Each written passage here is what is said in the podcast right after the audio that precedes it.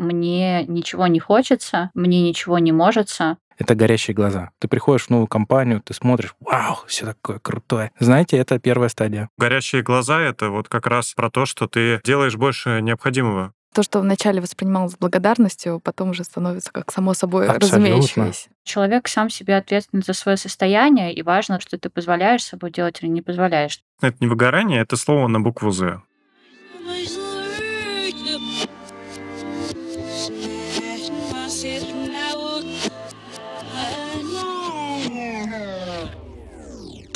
Всем привет, это подкаст «Это считается». С вами, как обычно, спикеры этого подкаста у микрофонов, а именно я, Филипп.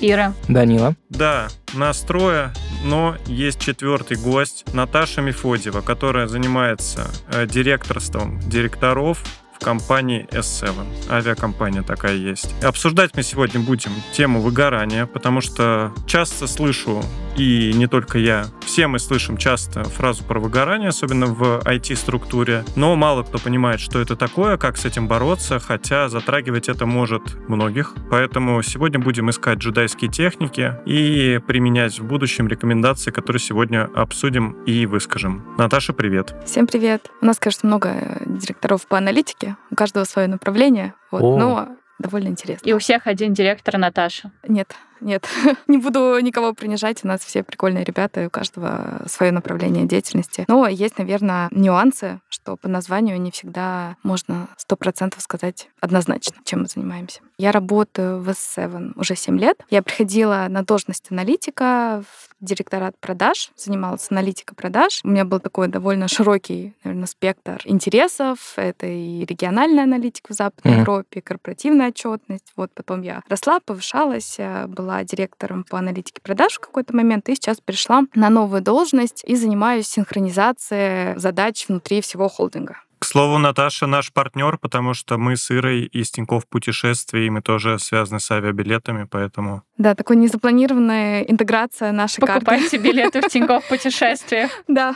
пользуйтесь нашей картой совместной, бренд. Давайте плавно перейдем к теме нашего сегодняшнего подкаста, которая, кажется, уже само слово выгорание становится уже сильно популяризированным, излишней, как будто бы его могут уже употреблять не по теме, и всем он уже немножечко приятно приелось это выгорание, и, казалось бы, столько влогов, блогов снято, статей написано, подкастов записано, и люди как-то продолжают все равно падать в это состояние. И мне еще кажется, что ребята, которые там более старшего поколения или менеджеры, они еще смотрят и говорят, типа, эти зумеры, они просто всегда не в ресурсе и очень быстро выгорают, как будто бы мы все такие, не мы, я не знаю, можно про себя так говорить, я уже слишком стара для этого? Ты не зумер. Уже нет, я бумер, да. Но ты бумер, да. Справедливости ради, это не только люди старшего поколения говорят. У меня много ровесников, которые работают в других компаниях в сфере, не очень связанной с IT, и там говорят, вы там совсем офигели, вы там совсем зажались, вы там совсем чокнутые, вот совсем неженки. Вот мы, мужики, на заводе, херачим, все у нас в порядке, все гладко. То есть это какая-то чисто типичная болезнь айтишки, да? Это, знаешь, как в тех кругах, которых я слышал, всегда звучало, типа, вы придумываете, этого нет, это не существует, это нереально, вы там что-то совсем загнались, дурачки, надо идти работать. Вот. Всегда есть э, такая полемика. На самом деле, рефлексируя над темой и вообще вот словами вот этих друзей, я кое-что понял, но хотел бы в ходе подкаста как раз к этому прийти. Вот э, совместно с вами разберем несколько кейсов. Э, то, что нам скинули коллеги в чатике телеграм-канала. Ну, в общем, я собирал как раз анонимно истории различных людей из аудитории. И там интересные кейсы, которые есть кое-что общее. У меня самого есть там что добавить. В общем, кажется, когда мы к этому дойдем, будет достаточно интересно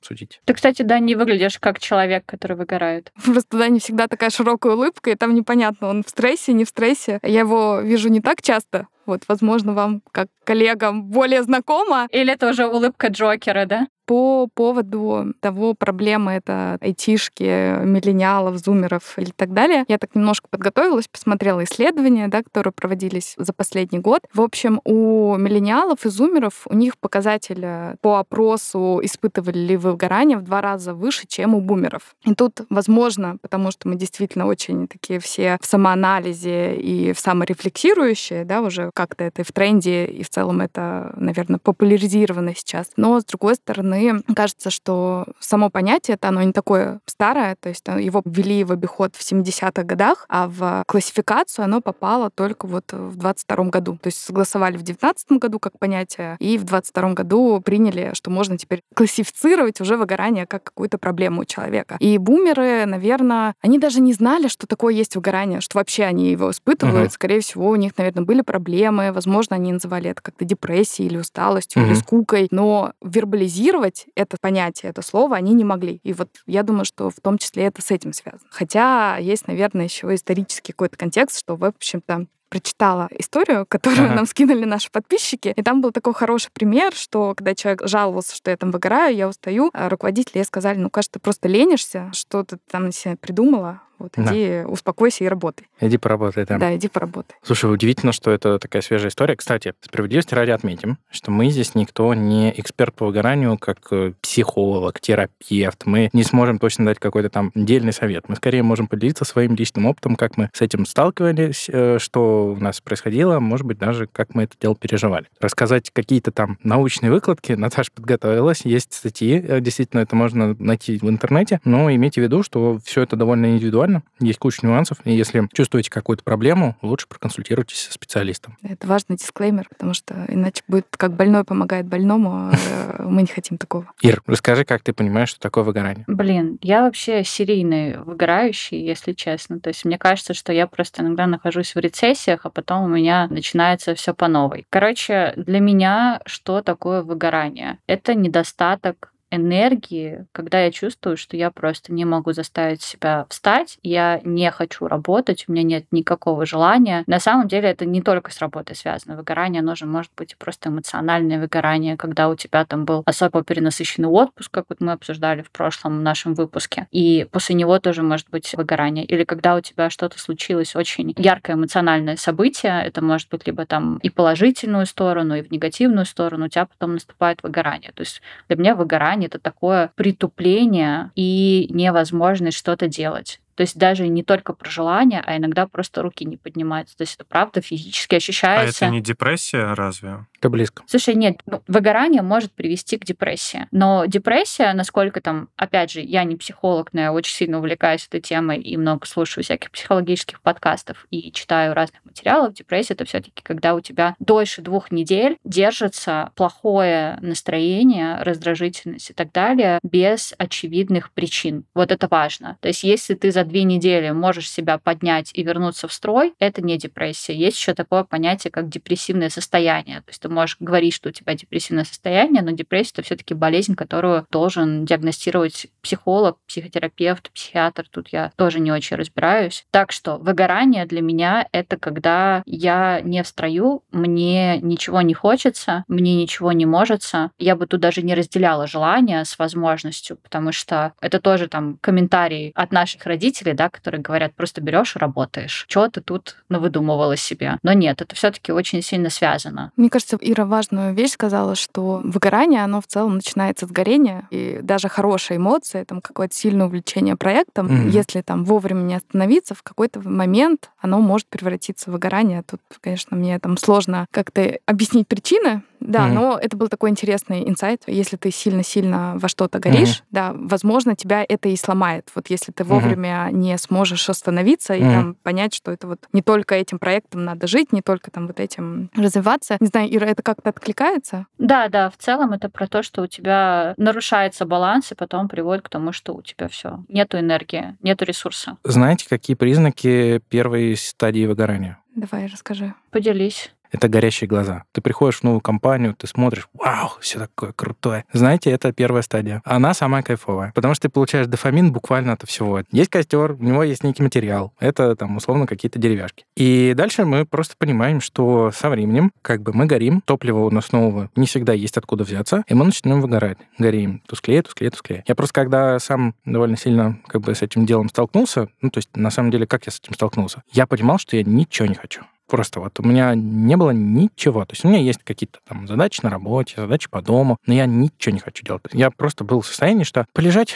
да не, не хочется лежать, посидеть, да не хочется посидеть, посмотреть YouTube, не хочется смотреть YouTube. Вот просто в состоянии, что моргаешь, сидишь, и ничего вокруг не происходит. Когда я познакомился с концепцией вот этого выгорания, и то, что там есть несколько стадий, их всего четыре, четвертая, по сути, терминальная, я понял, что как бы по признакам я, наверное, на третьей. Третья ступенька — это та, которая, собственно, означает, что у тебя уже притупилось все достаточно серьезно. Вот вторая стадия — это когда ты продолжаешь фигачить, но ты уже часто задаешься вопросом, а все ли в порядке? А нужно ли мне это делать? А вообще, насколько это важно то, чем я сейчас занимаюсь? А может быть, вот это поделать? Ну, то есть у тебя появляются какие-то сомнения. Собственно, первые две стадии, они самые кайфовые, самые распространенные, ты сидишь в них достаточно долго, и потом, ну, постепенно проваливаешься. Понятно, что все эти стадии, они условны, потому что это как бы горки. И начало стадии не равно концу стадии. Я когда понял, что дело, наверное, в моей работе, и я пошел общаться вообще на рынок, как бы, а что есть, меня спрашивали, а чем ты хочешь заниматься? Я такой, а я не знаю, я не хочу ничем. Я просто хочу сидеть, и вот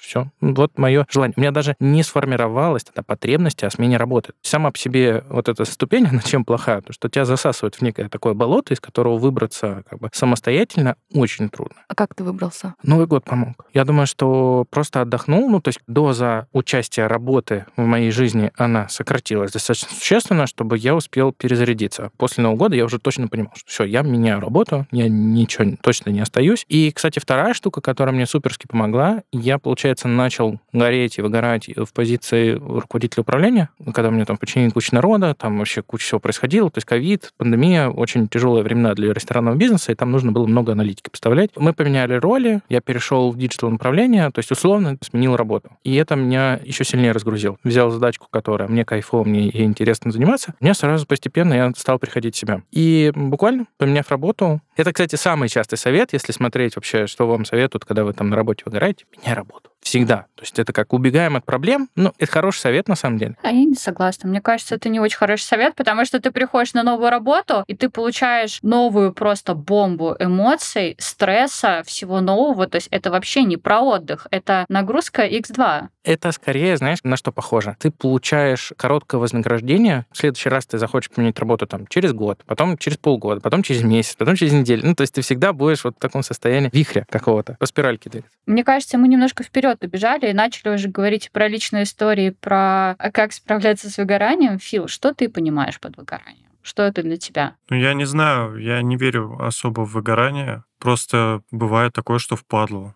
и все. Ну, впадло что-то делать. Обычно выгорание связано с работой. Ну, то есть чаще всего выгорание используют в рабочем плане. Это значит, мне кажется, что тебе просто надоело то, что делаешь. А у тебя бывает такое, что тебе вчера надоело, неделя прошла, и там месяц прошел, и тебе снова нравится? Ну, у меня всегда все разное. Мне бывает надоедают какие-то задачки, но я их просто доделываю потом и или не доделываю, вот, но перестаю их делать и начинаю делать что-то другое, что отличается от предыдущих задачек, которые меня бесили, и мне было впадло их делать. Мне кажется, что это вот так работает. Это как, ну, с перееданием. Там, ты вот, знаешь, очень любишь шоколад, и ты съешь там очень много шоколада, и у тебя он пойдет обратно, не через прямую кишку. И в таком случае на какой-то промежуток времени или, может, навсегда ты перестанешь есть шоколад потому что, ну, у тебя плохие ассоциации с последним его приемом. Либо будешь дозировать. Ну, то есть, мне кажется, это вот такая же штука. Типа пресыщение. Ну да, просто, просто наелся. Хорошее сравнение. Ты же, когда приходишь, вот, ну, горящие глаза, это вот как раз про то, что ты делаешь больше необходимого. Ну, то есть, потому что тебе все интересно, и ты берешь какие-то сверхактивности, либо участвуешь в сверх каких-то коммуникациях, чтобы узнать что-то еще, и ты просто переполняешь сам себя, а потом э, у тебя организм просто не может это, ну, то есть ты вот поглощаешь рабочую информацию, и вот твой рабочий кишечник просто не справляется с этим. Я тебе напомню, что совсем недавно ты заполнял все свое свободное время курсами. Я больше так не делаю. Вот. Я, я тоже объелся. В этом плане, да. Все, кроссовки больше новые не покупаешь? Нет. В общем, мне кажется, что если соблюдать баланс, то и выгорания не будет, и просто людям надо осторожнее совсем быть, но это как, я не знаю, там... У меня собака вот была, и когда мы ее в первый раз выводили гулять, он прям вообще все везде там что-то хотел понюхать, побегать, там, познакомиться с собаками какими-то другими, вот, что он там находил на улице, подбирал, ел, и в итоге он в какой-то момент объелся, его начало это... Ну, короче, его кишечник дал сбой. Вот мне кажется, это то же самое. Я собака. Кажется, настолько это как бы уже вот э, осмысленно и закончено, что можно сказать, типа, это был подкаст это считается. Спасибо, что слушали нас. Всего доброго. Просто э, если говорить про выгорание, вот Данила говорил про костер, и в таком случае, ну, логично подумать, что твой костер можно поддерживать в хорошем состоянии, подкидывая дровишки. Но если ты подкидываешь так называемые дровишки, которые вызывают у тебя твое горение глаз, то ты ну, просто потом сгоришь. А с костром так не работает. Он может бесконечно гореть, если подкидывать дровишки, и не будет никаких сбоев. А тут происходит выгорание, если эти дровишки еще подкидывать. Наташа, ты что понимаешь под выгоранием? Обычно, когда говорят про выгорание, имеют в виду там большое количество задач, когда там мы не выносим уже, не выдерживаем этот объем на себе нести, когда непонятно с чего начать, глаза разбегаются, руки ничего не хотят уже делать. Есть еще другие причины выгорания, там то, что Даня немножко затронул, что, например, ценности компании. Ты понимаешь, что ты немножко в рассинхрон с ними идешь, mm-hmm. и ты либо признаешься честно, что ты ничего здесь не можешь поменять, как mm-hmm. устроено, так устроено, и кажется, нам лучше расстаться, mm-hmm. либо ты понимаешь, что ну вот есть какие какие-то моменты, которые можно там подкорректировать, какую-то корпоративную культуру и как-то выстроить хотя бы себя в команде так, чтобы тебе было комфортно. Еще есть эм, недостаток признания. Это когда тебе кажется, что ты много работаешь, а тебя не так сильно ценят, mm-hmm. как тебе бы хотелось. Mm-hmm. Да, это там может быть и синдром самозванца немножко как-то с этим mm-hmm. связано, но мы сегодня не про него говорим. У меня выгорание с опытом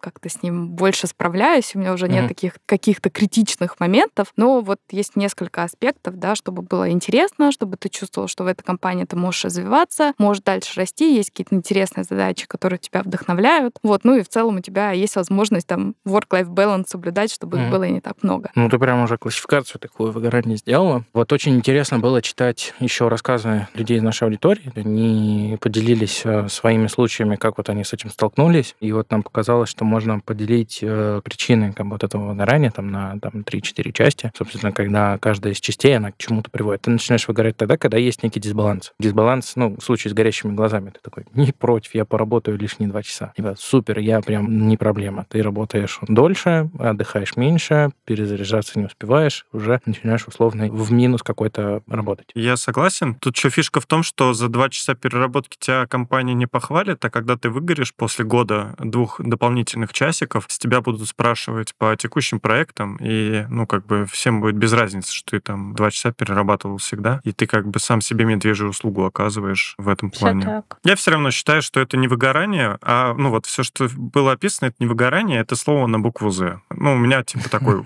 мировоззрение. Ну, мы же знаем, что в реальности в нашем подкасте дед как раз Филипп. Вот этот подход, ну, бумерский чисто. Инсайт. Неважно, как называть выгорание или словом на букву «З», по угу. факту это больше, наверное, про саморефлексию, а ты понимаешь, что тебе угу. нехорошо сейчас, да. или там, что тебя что-то не устраивает. А уж как ты это назовешь, как ты с этим справишься, как ты к этому пришел, наверное, не сильно важно. Угу. Ну да.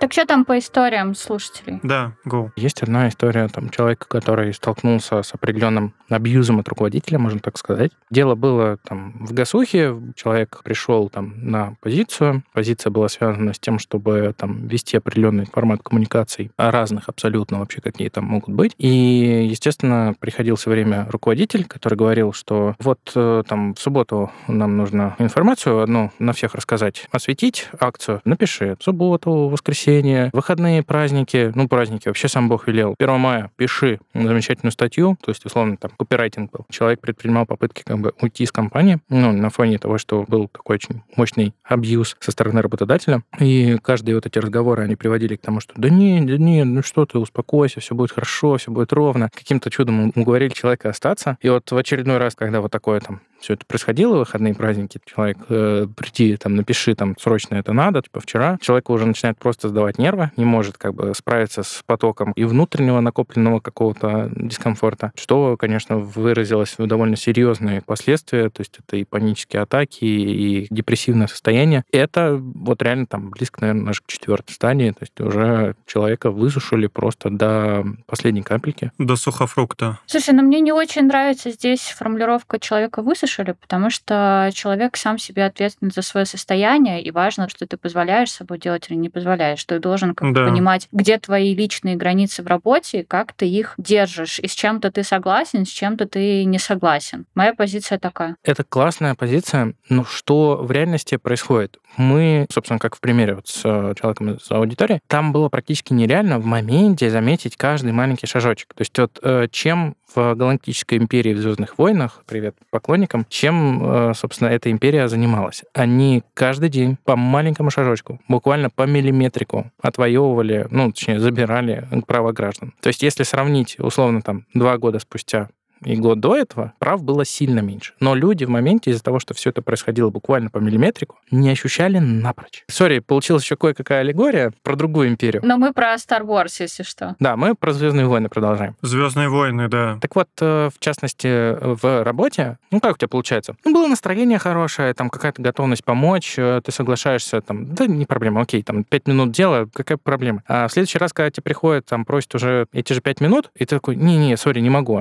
Тебе припоминают вспоминают, ну, прошлый раз ты помог, ты что, плохой, что ли? Ну, типа, ты что, такой нехороший человек? Ой, блин, про плохих это вообще отдельная тема разговора и, да, и проработки с психологом. До этого мы дойдем. Ну, и постепенно, постепенно эти там задачки на 5 минут нам превращаются в задачку на 10, потом на день, на 2, на выход в выходной. Ну, то есть тебе по-прежнему там каждый раз говорят, ну, в прошлый раз помогал. То, что вначале воспринималось с благодарностью, потом уже становится как само собой Абсолютно. разумеющееся. Да, это типа новая норма. Ну да, на шею садятся, классика. Ну, я на самом деле согласна с Ирой, что, конечно, ответственность, она всегда на двух людях лежит, да, да. на двух сторонах. Но просто кому-то везет, они там воспитываются в какой-то mm-hmm. среде, они там читают книжки, более образованы, и у них внутренние границы, они более такие mm-hmm. фундаментальные, скажем так. А некоторым, к сожалению, приходится на своем собственном опыте учиться, то есть сталкиваться с этой ситуацией, mm-hmm. там запоминать, что вот это мне не нравится, там, и уже потом в следующие разы не допускать такого. Тут, наверное, молодая девочка, она там не понимала, как устроена mm-hmm. вообще корпорация, там первая mm-hmm. Работа. Дай бог, у нее в будущем все будет хорошо, и она там научится на своих ошибках, да. Но mm-hmm. восхищаюсь людьми, которые могут. Слушайте, ну, к слову про корпорацию, мне кажется, что в стартапах темп работы x2 больше, чем в корпорациях, потому что людей меньше, рисков больше, впахивают все овер дофига. Мне кажется, что про стартапы это еще и больше про горящие глаза, потому что вы все вместе вот сейчас создаете продукт, от каждого много что зависит, и вы там просто живете в офисе и кричите про то, что вы семья, и еще наивно говорите, что это ваш продукт, да, что это типа это я, это мой, мое. Вот там, мне кажется, все еще гораздо жестче, чем в корпорациях в этом плане. Ну, по объему работы точно, да, но вот как раз сама сказала, что там есть другие аспекты, которые да. вдохновляют, да. Там. да. Но я соглашусь, бы... наверное, что во всех есть. Короче, нюанс здесь, ну как, итог понятный один, но разница в том, что в условной гасухе ты порой что-то делаешь как бы в стол, и этого очень много. И там, ну, собственно, вот в рассказе человека из нашей аудитории как раз звучал вот этот упрек, что непонятно для чего ты делаешь. То есть ты делаешь для того, чтобы делать. Условно, для какой-то галочки, для очередной палочки какого-то звания своего руководителя. А в стартапе ты понимаешь, для чего ты это делаешь. То есть У тебя э, есть результат цель. работы тебя еще вдохновляет. А, да, да. Ну, то есть здесь условно мы сразу две штуки подцепили, да, которые могут э, воздействовать на человека в плане ну, приводить его к выгоранию. Первое, ты просто не понимаешь ценности своей работы, и ты никак не можешь, собственно, внутренний дискомфорт у тебя возник, дисбаланс из-за того, что ты делаешь, ты тратишь свое время, ты ценишь свое время, а твой работодатель не ценит твое время. И вот он уже конфликт. Вот дисбаланс ты фигачишь там в гасухе, когда никто не ценит твою работу или вообще работаешь в стол, то, что ты чувствуешь себя дискомфортно, тебе не нравится работать в стол. Ты ценишь свое время, ты ценишь себя. Ты хочешь, чтобы твой труд, результат твоего труда приносили пользу. В стартапе же это вторая штука. Вот ты сейчас сказал, что, скажем так, один из признаков выгорания, да, что оно скоро случится, ты не чувствуешь пользы от своей работы. Вот какие у вас еще есть колокольчики или колоколы, которые вам трезвонят и говорят, что типа, йо, ты, кажется, уже на этом пути. Вот прям когда вы чувствуете, что пора предпринять какие-то меры, что вы уже близко к тому, чтобы очутиться обездвиженными от выгорания. Слушай, это Хороший сложный вопрос. Он, кстати, наверное, очень сильно индивидуальный. Это сложно сказать. Я это уже заметил в терминальной стадии, да, получается, как бы, когда я уже такой,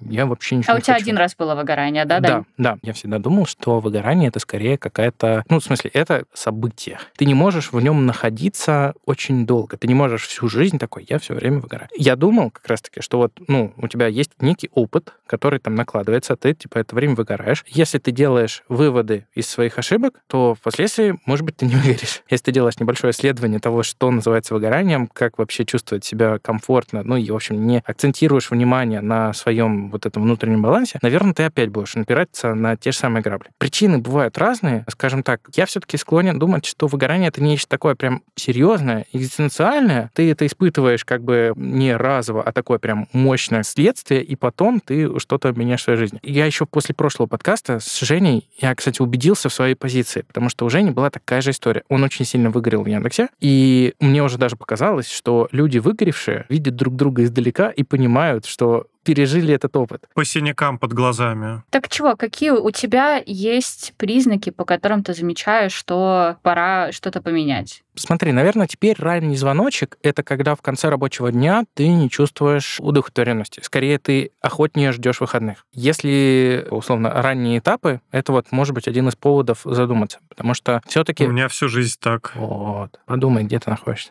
На подкасте. Ну, это, возможно, один из самых ранних звоночков, которые можно как бы у себя диагностировать. Уже такие прям довольно серьезные звонки. Это когда, ну, у тебя заканчивается рабочий день или, ну, хватит про работу. Ну, то есть в выходные ты объективно не знаешь, чем заняться. Вроде бы надо чем-то заняться, но ты не хочешь вообще ничего делать. То есть те вещи, которые раньше приносили тебе радость, они перестали приносить радость. Какие у меня вот звоночки? Я так э, стараюсь рефлексировать, и я люблю вот эти списки, контролировать. И вот если я смотрю, что я там за два месяца не прочитала ни одной книжки, я такая, ого, Мгм. а что происходит? Или я Мгм. там веду концерты, театры Мгм. какие-то. И вот если я чувствую, что я перестала на это ходить, ну, значит, что-то происходит. Значит, что-то меня останавливает каких-то вещей, которые Мгм. мне приносят радость. Но бывает такое, что задачи раньше, которые на работе, у тебя вызывали такой ажиотаж, то есть ты Мгм. думал, о боже, какая классная задача, сейчас Мгм. я за нее возьмусь, и даже если она сложная, ты там в предвкушении, что у тебя сейчас что-то получится. Но бывает, когда ты уже думаешь, боже мой, пожалуйста, можно Мгм.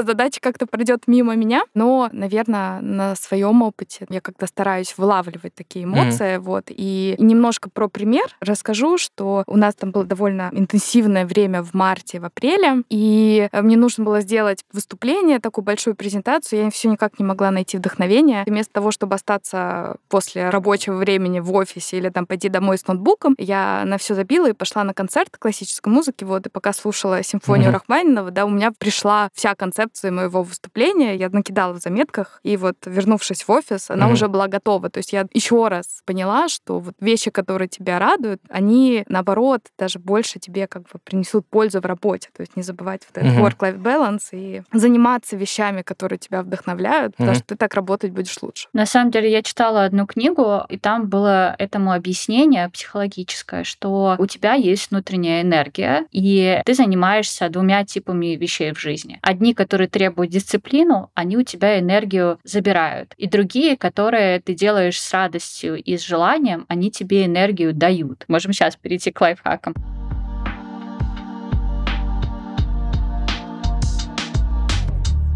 Первый лайфхак — составить список, что тебе нравится, что тебе доставляет удовольствие, и заранее себе планировать выходные, вечера, и заниматься этим даже вот в случае выгорания, даже если ты чувствуешь, что у тебя нету на это сил, надо себя заставить, потому что в процессе эти силы появятся. Вот. А если просто лежать все выходные подряд, потому что у тебя этих сил уже нету, ну, к сожалению, ты не восполнишь вот этот свой запас энергетический и твой ресурс, да, как принято говорить, ты ресурс себе, к сожалению, не вернешь. Так, так, так. А ты сказала, если даже не хочется что-то, ну, из списка делать, то надо себя заставить. Но в таком случае это будет первая штука. Ты говорила, первая дисциплина, а вторая — удовольствие. И если ты удовольствие превращаешь в дисциплину... Ну хорошо, я тебе приведу пример. У меня выгорание случается в основном не столько из-за работы, потому что я уже давно работаю, я себе уже в целом выработала схему, сколько я должна тратить время на работу, и все. У меня здесь границы уже обозначены. Но когда у меня происходит сильное эмоциональное потрясения, к сожалению, это тоже аффектит на работу, потому что я выгораю не из-за работы. Я в целом эмоциональный человек, и уровень моих эмоций, там, не знаю, x10 от нормального. И вот у меня что-то случилось, меня это перебивает настолько сильно, что это на все аффектит, и в итоге, да, я сижу обездвиженная. Но я знаю, что здесь мне нужно проявить дисциплину. Это есть, короче, КПТ, когнитивно-поведенческая терапия, которая говорит о том, что первое, что тебе нужно сделать, это наладить себе режим. А режим — это дисциплина. Но с одной стороны дисциплина, с другой стороны это какие-то привычные повторяющиеся действия, в которых ты о себе заботишься и постепенно восстанавливаешься. У меня бывало такое, что какие-то вещи, которые мне доставляли удовольствие, они на некоторый период, там, на год, они просто переставали работать. То есть я такая, ну я же как, это мой, мой ресурс, да, выйти прогуляться по каналам, выйти прогуляться по центру Петербурга. Оно для меня перестало работать. Но я нашла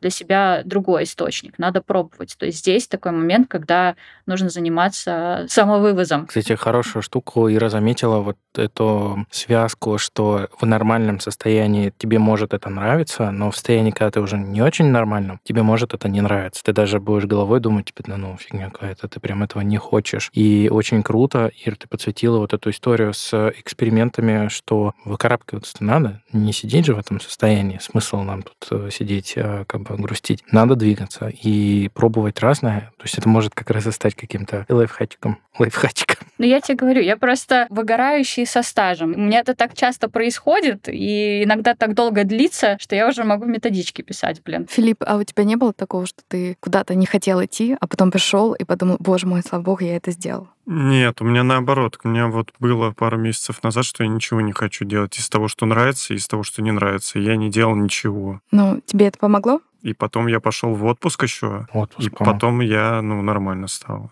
И я начал другие задачи делать. То есть корень проблем ушел. По поводу задач я всегда рекомендую ребятам, это очень классный лайфхак, когда ты чувствуешь, что ты уже все, замени себе задачи на какие-то очень простые. То есть твоя голова в них будет не очень сильно задействована, ну что-то такое, знаете, такой ручной труд, что-то, с На чем ты память. знаком, да, ты уже сталкивался много раз, но ты будешь это делать, с одной стороны, ты будешь продолжать работать, ты будешь приносить пользу, ты перестанешь себя грызть за то, что ты не можешь пошевелиться, да, потому что ты будешь делать какие-то довольно примитивные задачи. И это даст тебе такой легкий дофамин, простой, быстрый, потому что ты закроешь задачу и получишь удовольствие от того, что ты ее закрыл. То есть мне кажется, что если вы чувствуете, что вас начинает припекать, придите к своему руководителю, или если вы сами управляете своей нагрузкой, временно замените себе скоп задач или хотя бы баланс этих задач. Это вот первое, что надо сделать. Это очень классно помогает э, возвращаться в строй. Второе — это обязательно сходить в отпуск. Можно даже взять, там, не знаю, пятницу. Вот мне, например, сейчас тоже колокол звонит, потому что я чувствую, что я даже, знаете что, я перед началом выходных уже расстраиваюсь, потому что я понимаю, что я за два дня не отдохну. Мне мало. Все, это колокол для меня, уже не говоря о том, что я людям начинаю назначать по две, по три встречи одинаковых. Они мне пишут такие, все с тобой хорошо. Я такая, блин, все, я плоха. Это было только один раз вроде.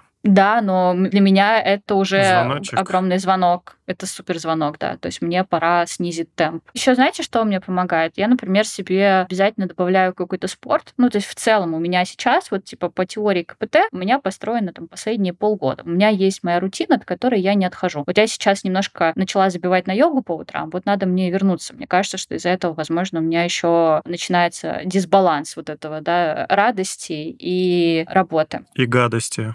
Радости и гадости. Вот, надо, чтобы был спорт, потому что спорт разгружает голову, и спорт дает дополнительный дофамин. И еще я тут видела рилс в Инстаграме, я всем рилсам в Инстаграме, если что, верю. И в этом рилсе было сказано, что научно доказано, что занятия спортом помогают тебе справляться со стрессом. Так что люди, которые в 7 часов не могут закрыть ноутбук и перестать работать, идите в зал, В чтобы у вас зал. всегда на 8 часов, допустим, была тренировка, и вы знали, что вам нужно обязательно чем-то позаниматься вечером, а не оставлять себе время на работу. Тут вспоминаем совет Жени Прохорова о том, что у него есть э, вечера вторника, кажется, футбол, которые просто святые. Типа там никакой работы в это время не может быть. Ну, то есть это один раз в неделю, но вот тебе уже определенная привязка от опытного коллеги, да. А если люди не любят зал? Не любят зал? Но найди другое занятие, которое тебе будет наполнять. Вот ты любишь э, компьютерные игры. Ну, не всегда люблю, честно говоря. Там ну, вот когда вот сгореть, два да. месяца назад я не любил ничего, даже компьютерные игры. Это было выгорание, Филипп? Короче, там надо думать, да, надо думать точечно, мне кажется. У каждого свои. Это было слово точки. на букву «З». Да, слово на букву «З». Я думаю, что ну, у каждого есть, я надеюсь, что не одно занятие, которое приносит им счастье, и это можно выбирать. Сегодня я почитаю на солнышке, завтра я пойду погуляю по Москве три часа, а, займусь спортом э, или встречусь с друзьями в кино. Есть много разных ну, что работает для тебя? А, что работает для меня? Наверное, такое полезное перекликается с той историей, которую Даня рассказал, и с Ирой, что когда у тебя есть какой-то такой коммитмент, обещание, там, купил билет в театр, ты точно пойдешь в театр. Mm-hmm. Ну, у тебя нет вариантов переработать в этот mm-hmm. день, да. Если у тебя есть какие-то занятия, там, два раза в неделю, mm-hmm. ты тоже на них обязательно сходишь. Иногда тебе сложно самому взять, закрыть ноут и mm-hmm. пойти вот. И если пока тяжело, сделай какие-нибудь такие вещи, от которых ты не можешь отказаться. Прям, чтобы друзья mm-hmm. тебе звонили, говорят, все, мы сегодня договорились, давай идем.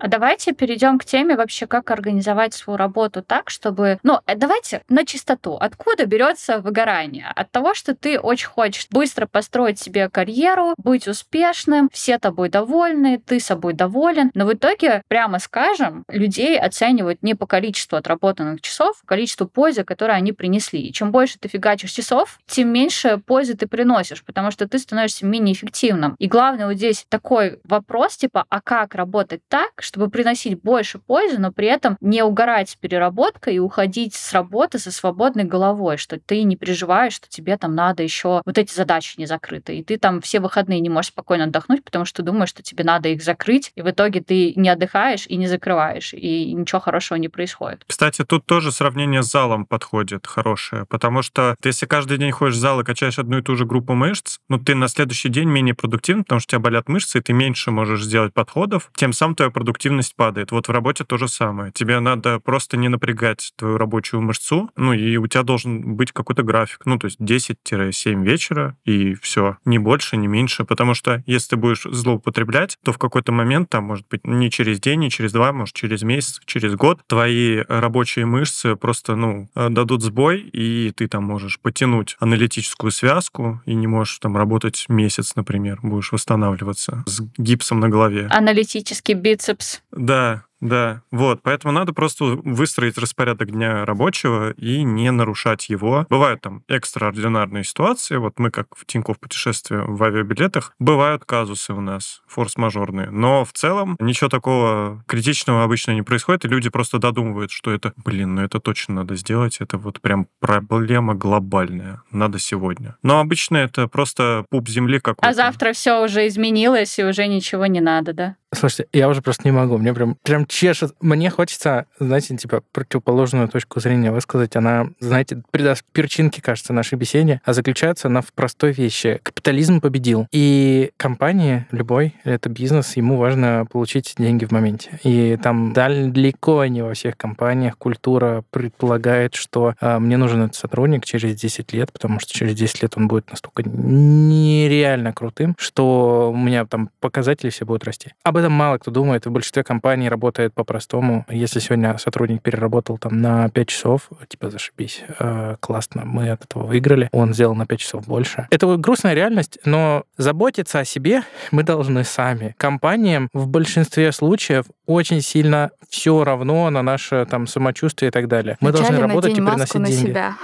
Я, наверное, вот и рассказала такую идеальную картину, про mm-hmm. то, что там людей ценят за mm-hmm. их результат, а не за их работу. И нам-то кажется, что ну, в целом это очевидно. Но mm-hmm. вот я читала журнал Harvard Business Review за, по-моему, mm-hmm. это был март, то есть совсем недавно. И там была большая статья вот как раз про то, что нужно судить сотрудников не за их количество отработанных часов, mm-hmm. что это на самом деле вообще не коррелирует yeah. с результатами, а что нужно там учитывать э, больше результат, который они как mm-hmm. бы принесли, нежели количество часов. То есть это кажется уже очевидно, но на самом деле это большая тема до сих пор. До сих пор эта проблема существует, и там печатаются статьи, где все это описывается, показывается какие-то исследования, что там выгоревший сотрудник стоит две зарплаты. Угу. Ну, после увольнения найти такого угу. же сотрудника это две зарплаты угу. того бывшего. То есть вроде как там и с экономической точки зрения это действительно угу. выгодно, да, но пока продолжают печатать статьи и доказывать, угу. доказывать, что это реально так работает. Какие у тебя лайфхаки, как выстроить свою работу эффективно, чтобы ты был доволен доволен собой, твой работодатель был доволен тобой, и при этом у тебя соблюдался баланс с работой, и ты не выгорал. Тут э, я, наверное, сильно за то, чтобы в некоторых случаях идти работать психологом,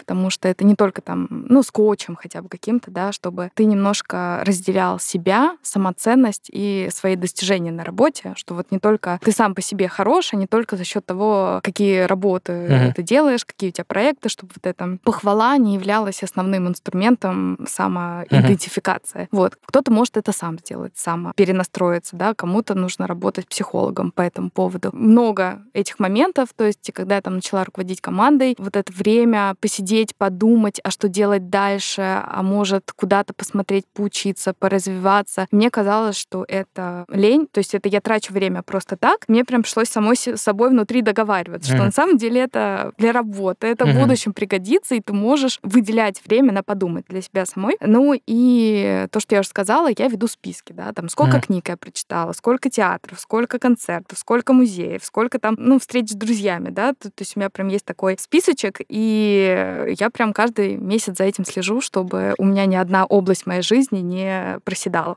То есть ты ведешь статистику и анализируешь, как настоящий аналитик. У меня есть всегда совет ребятам, которые начинают перегружаться. Ну, почему вообще происходит вот этот стресс, да? Потому что хочется сделать очень много, и иногда ощущение, что ты топчешься на месте, да, потому что можешь не отдавать себе отчет в прогрессе. То есть первое всегда фиксировать себе прогресс, второе делать какие-то оценки вообще своих возможностей более реальные и отказываться от задач, которые можно не делать, то есть приоритизация мотивация, но главное такой вопрос, всегда говорю, спрашивай себя, а не фигню ли ты делаешь. Ну, это про эффективность, да, если что-то можешь сделать не ты, то скинь это на кого-нибудь и занимайся тем, что кроме тебя никто не сделает. Первое. Второе, всегда думай над тем, что компания компании, но ты себя должен развивать как специалист, потому что потом ты выйдешь на рынок, кем ты будешь и что ты покажешь. Это тоже очень помогает, вот этот здоровый эгоизм, приоритизировать задачи и оставлять то, что правда надо. И тогда как бы ты будешь эффективен и для работодателя, и для себя. Ты уже будешь понимать. Третье, всегда показывать, что ты сделал. Презентация очень важна. Очень важна. Без маркетинга, знаете, без обложки не будет конфетки. Да? Вот какую конфетку ты сделаешь, важно, но упаковка это не менее важно. Поэтому говорить о своих достижениях надо. И нужно обязательно беспокоиться беспокоиться о том, а получил ли ты похвалу. Потому что ну, мы все на этом так или иначе сидим. Нам важно признание. И чтобы это признание было, ты должен что-то сделать. Не в плане задачу, кроме задач. Ты должен ее презентовать, ты должен ее показать, написать статью, сходить там куда-то выступить, что-то сделать. Потому что тебя это потом, возможно, это чисто мои механизмы, про себя говорю, меня это потом заряжает. На самом деле я вот так вот вылезла там из последнего своего длительного выгорания, которое длилось, мне кажется, больше года, два, наверное, когда я еле шевелилась. То есть мне, конечно, говорили, ой, Ира такая крутая, но я понимала, что я на самом деле могу делать гораздо больше. И я сейчас там на энергосбережении. И отказываться от работы в стол. То есть очень важно, если ты не понимаешь,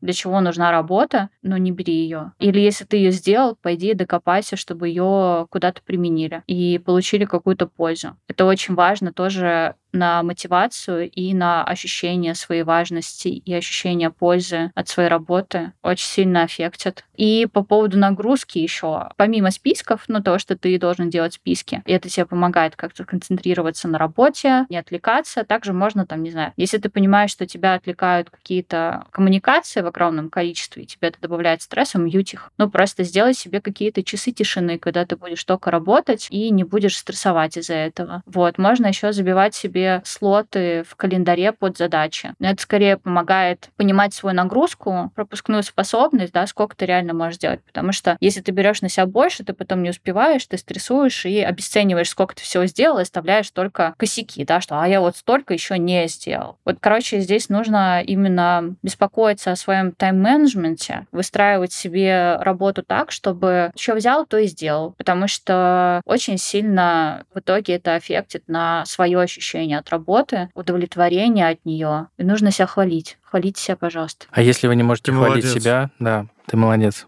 Ты лучший, ты прекрасный человек. Там у Гугла есть такая инициатива, I'm Remarkable называется. Но они там пропагандируют, что ты в конце недели пишешь, там, я выдающийся, почему? И нужно обязательно пять причин этих написать. Mm. Вот, ну, это Блин. то, о чем Игорь говорила. Есть такие я даже... бы ничего не написал и в депрессию упал вначале сложно, да, потом такой, а, вообще-то я вот это сделала, вообще-то это. Ну и, конечно, классно, когда есть классный руководитель, который mm. тебя в этом поддерживает, и там, если ты пока боишься или у тебя не mm-hmm. получается написать это про себя, он тебя направит. А... Ну, у тебя есть Ира, Филипп. А у Иры? А у Иры? Никого нет. Кто мог бы так же, как Ира, о Филиппе? У Иры есть Вова. Нет, Вова мне тоже иногда помогает Не, и говорит, Ир, слушай, помогает. кажется, пора отдохнуть. Это чувак из четвертого выпуска, если что. Тот самый.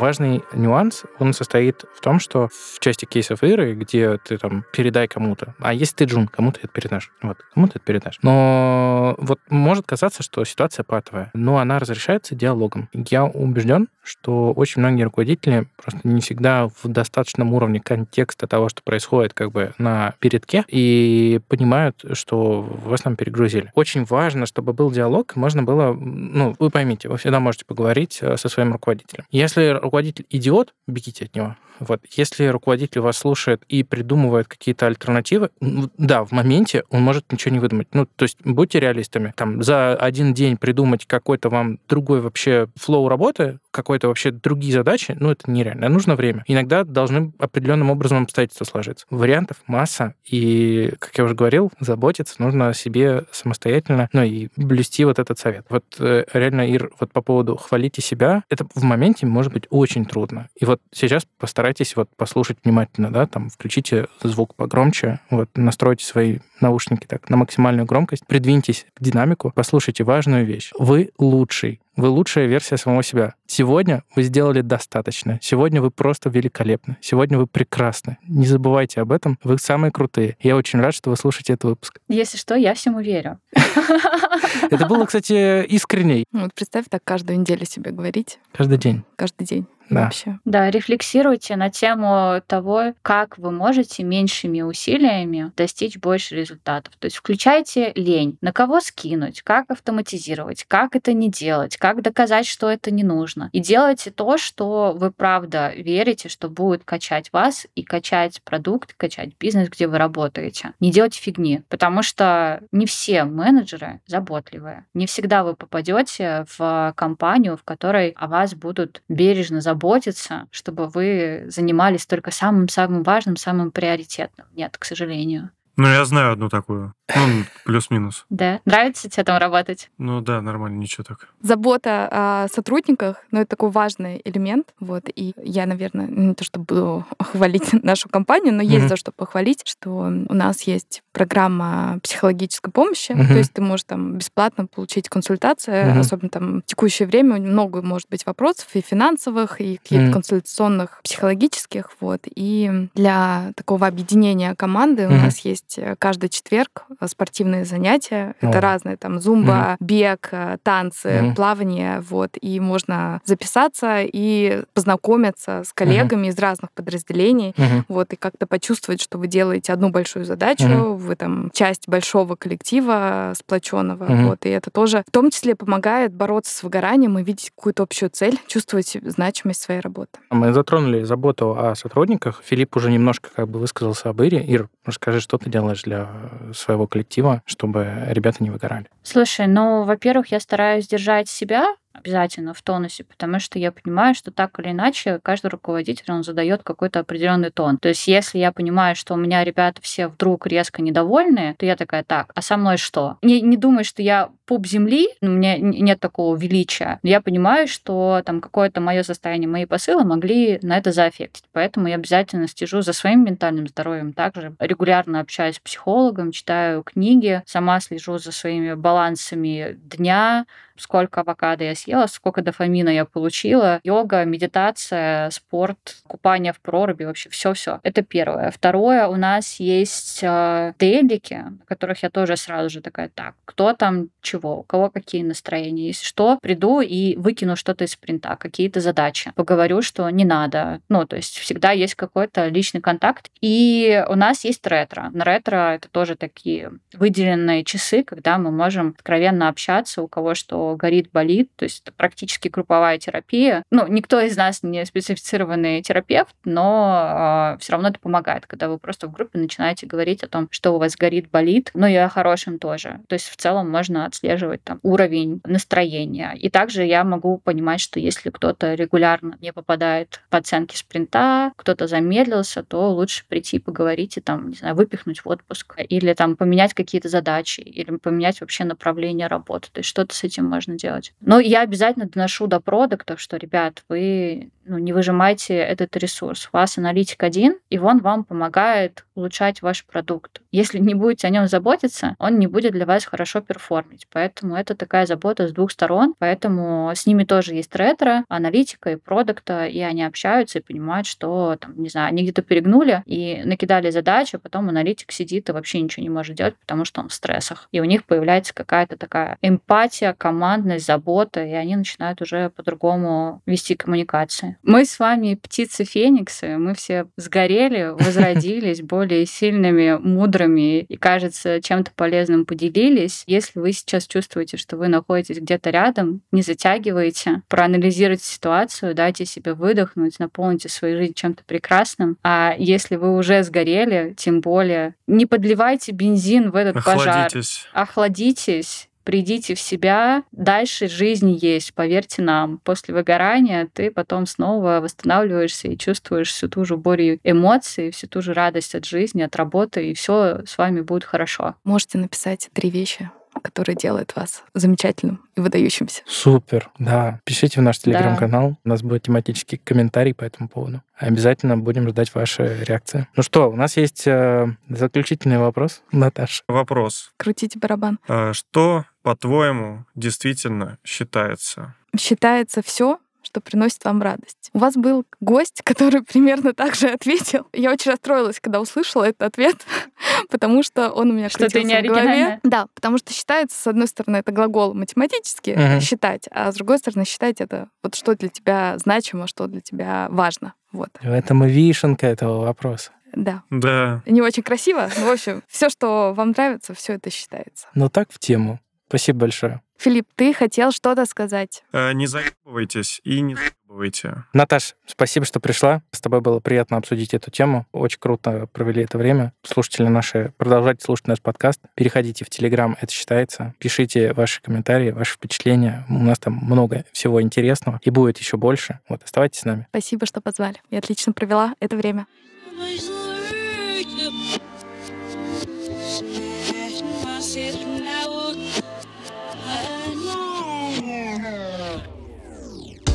С вами был подкаст «Это считается». Мы не выгораем, вы тоже не выгорайте, не угорайте, не пригорайте. И давайте гореть нормальным пламенем, умеренным. Чмоки, поки, подписывайтесь, ставьте лайки, шеры, репосты. Любим вас до невозможности. Пока-пока. Au revoir.